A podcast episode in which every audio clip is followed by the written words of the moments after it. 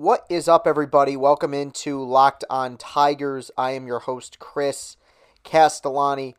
Thank you very much for tuning in today. It is Thursday, September 10th, 2020.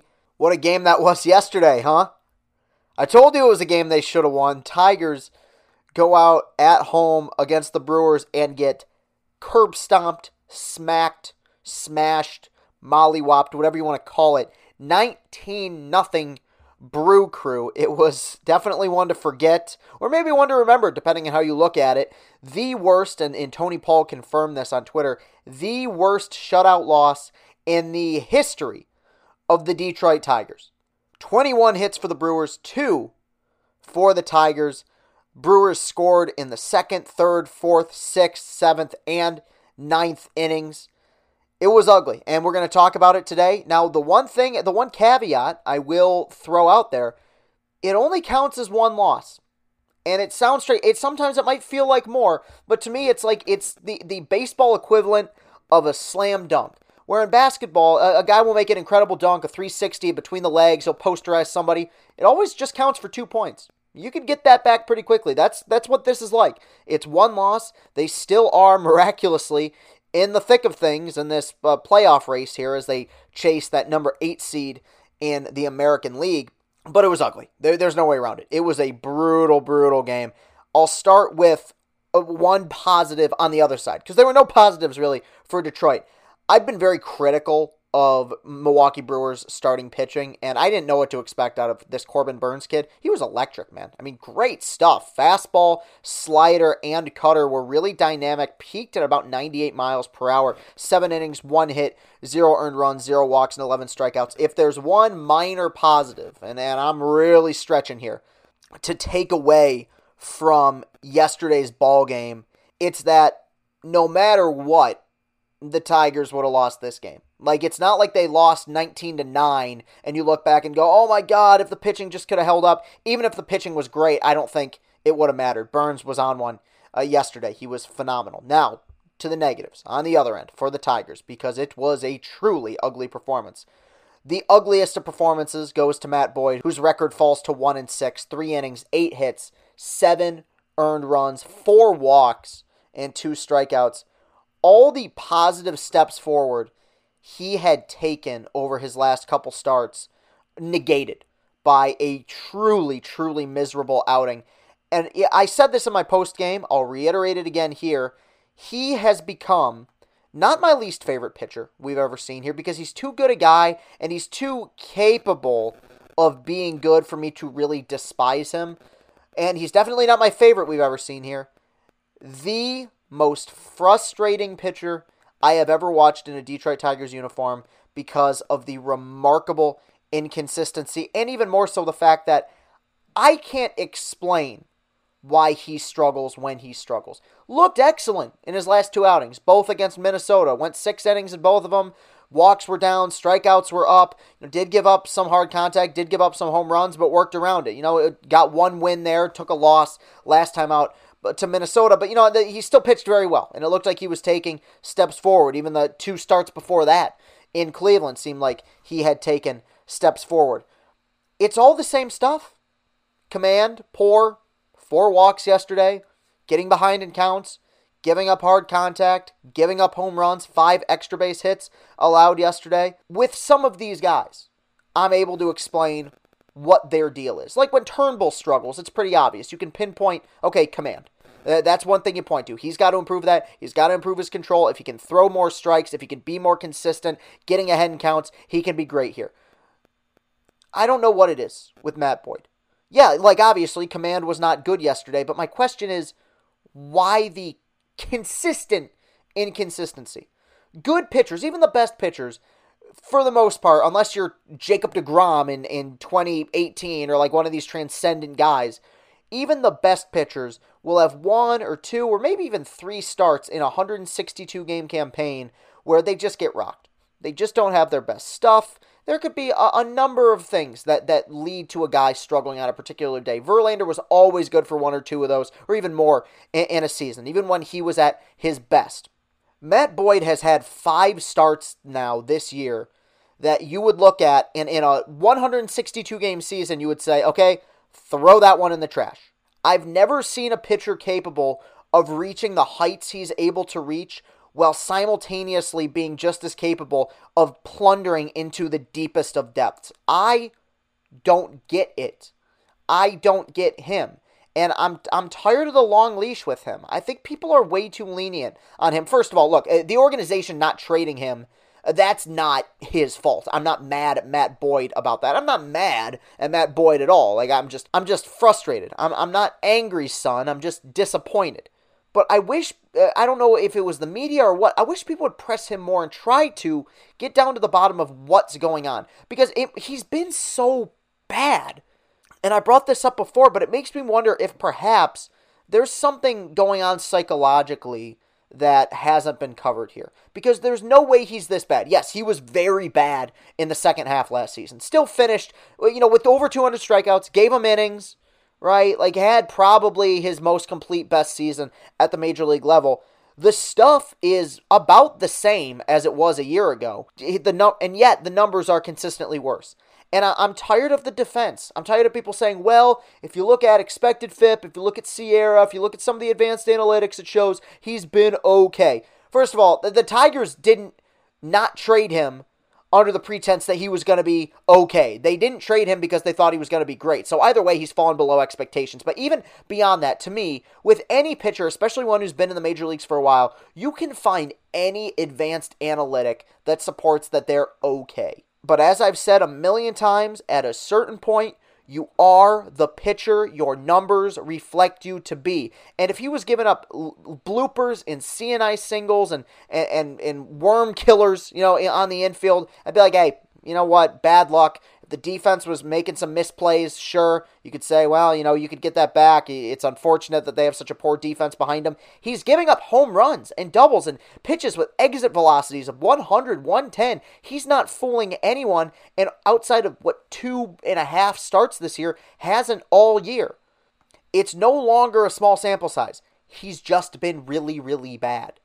And I don't know what it will take for him to turn it around and be more consistent. You felt like maybe he had found something. You felt like maybe he turned a corner. He was throwing that changeup more, throwing the curveball more. That's all negated. He was miserable yesterday.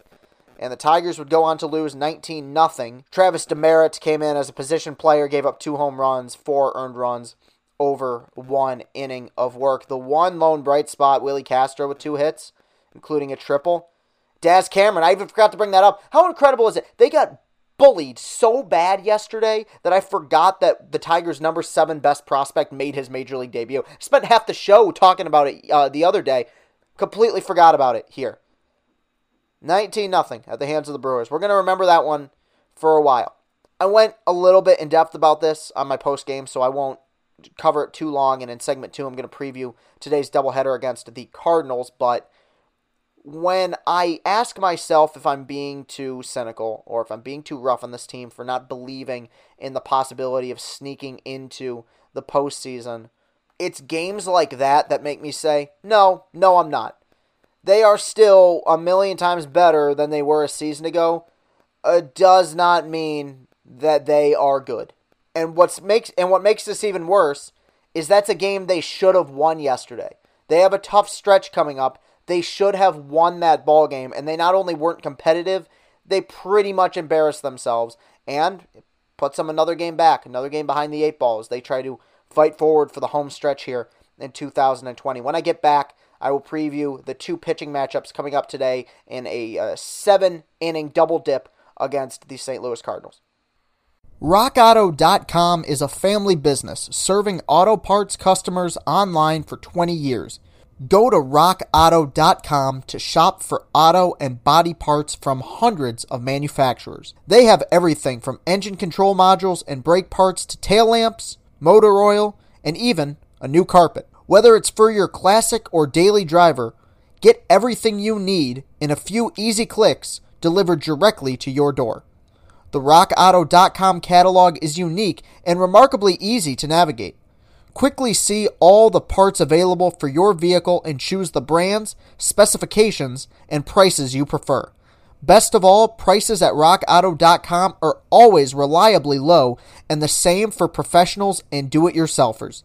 Why spend up to twice as much for the same parts? Go to rockauto.com right now and see all the parts available for your car or truck. Write locked on in their How Did You Hear About Us box so they know that we sent you. Amazing selection, reliably low prices, all the parts your car will ever need. RockAuto.com. And we are back. Uh, some interesting or even fun pitching matchups coming up uh, in this series between the Tigers and the Cardinals. First game, a 215 ball game today at Busch Stadium in St. Louis, Missouri. Game one going for the Cardinals. You have Jack Flaherty. He comes in with a 2 and 1 record and a 2.95 ERA. The Cubs made Flaherty throw 69 pitches in two and two thirds innings in his loss last Friday, as he allowed three runs on four hits. Two walks didn't help, but he struck out four and will look to be more efficient in Thursday's start against the Tigers. He's been fine this year, hasn't gone particularly deep into ball games at all. I think he was a bit injured to start the season. This dude is legit. This guy was a top 10 pitcher in baseball last year outside of Arrieta in 2015, had maybe the greatest second half by any pitcher ever in the modern era. He was remarkable. He is their ace. He's their guy. He's their opening day starter. They made the playoffs. He would be their game one guy. This is going to be a tall order for the Tigers. He's not impossible to hit, but finished fourth for the Cy Young a year ago. He was pretty darn good. Going for the Tigers, you have Tarik Skubal making his fifth start. He comes in with a 1 1 record and a 4.70 ERA. He's coming off of the best start of his young career so far. He was great against the Twins last time out. Six innings, only gave up one earned run against a good Twins offense. It's not a matter of stuff, it's just a matter of trusting it with him. And I think what we saw last time out was hopefully a, a, a revelation. He's been better his last two outings, much better. He seems to have improved substantially each time out, which is a wonderful sign. You always want to see improvement from these young pitchers. This Cardinals lineup isn't great. I think he'll pitch well. I think he'll pitch well again. You know, uh, look, he's made two pretty good starts, one great start. I'm not saying he's going to take off and he's never going to pitch poorly again, but I think with the way he looked last time out and considering the offense that he is facing, I think he'll he'll be pretty darn good today. I'm not sure if they'll win, but I think he'll be pretty good. In game 2, this is a juicy one. I'm excited to talk about this one. Going for the Cardinals, you have Austin Gomber. Gomber, who made eight relief appearances this year, made a spot start in the Cardinals doubleheader against the Cubs on Saturday and threw a scoreless two and two thirds inning, striking out five and walking three. His stuff earned him another twin bill start, and he'll likely be stretched out more on four days of rest. You know, not an opener necessarily, but won't be going very deep into games. With that said, he, I've seen him pitch before. He's got legitimate stuff. The Cardinals know how to develop pitching. They know how to develop everything. They always pull talent out of their butt. But one thing I forgot to bring up in the first segment, and I saved it because I was so darn excited. Kyle Funkhouser got optioned to Toledo. He got rocked yesterday. I don't necessarily agree with that decision. Obviously, he hadn't been very good, but he's young. I'd prefer to keep him up. But the reason, the reason for that, the man who is back on the mound, for the Detroit Tigers. Here comes the general, ladies and gentlemen. Here comes the general, the moment you've been waiting for. Here comes the general, the pride of five years, $110 million. Jordan Zimmermann is back on the mound for the Detroit Tigers. What a day. What a lovely, lovely day. Coming off of a 1 13 season in which he had a 6 9 1 ERA, miraculously, probably not his worst season as a Tiger. I think 2017 you could argue is worse, where he led all of baseball with 108 earned runs. He has been truly the worst starting pitcher in baseball since he debuted with Detroit back in 2016. Gave him a good month and has since been abysmal. A 25 and 41 record for the Tigers. 5.61 ERA in 96 games as a Tiger. 95 games started. Miraculously started two opening days look, I don't know how he's gonna look. Right? Maybe he'll go out there and pitch. I don't know, man. Maybe he'll have a few good innings, right? But he's done. There is no pitcher in baseball more done than Jordan Zimmermann. And we are just watching the clock, waiting with bated breath for all of this to be over. And I, I truly can't wait for the day. And I've talked about him before. I have no personal vendetta or anything against Jordan Zimmermann. I think he's handled himself with class. I think when you look at kind of his game plan in some of his starts, there's been clear effort. Like he hasn't quit, but he is to me the poster child of the dark ages of Detroit Tigers baseball. And if and when he does inevitably get rocked, I will talk about this team and why this whole, oh man, they're making a push for the playoffs thing is so ludicrous.